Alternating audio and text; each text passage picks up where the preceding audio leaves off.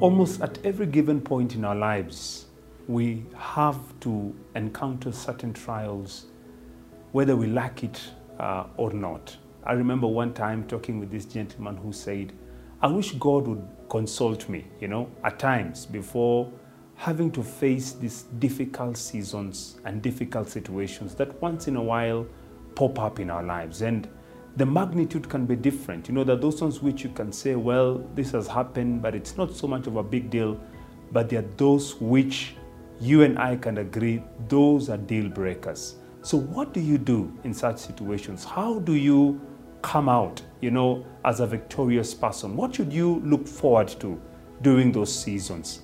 The scripture that comes to my mind is from the book of James, chapter 1, verse 12. And this is what the word of the Lord says Blessed is the one who perseveres under trial, because having stood the test, that person will receive the crown of life that the Lord has promised to those who love him.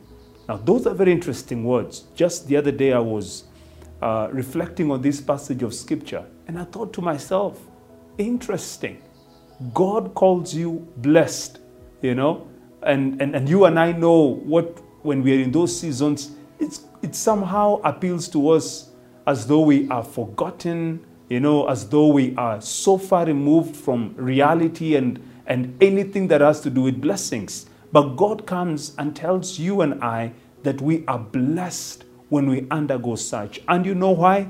The Bible tells us that when you have stood that test of time, you will receive the crown of life. The crown of life that Jesus promises those who hold on. And I believe what the Lord is calling upon you and I when we are facing these trials, and you could be going through one, even as I share this uh, message to you persevere, hold on to that faith, hold on to the love of Christ, persevere under that specific trial you are in. And one thing you can be rest assured of, even though at times situation might not change, because you know there are moments that you pray and you trust God for a breakthrough and, and you receive a miracle. There are seasons that God decides to answer that prayer differently. But they, if there's something that God says, this is what I would love to see as your response is persevering under trial. So may you persevere under trial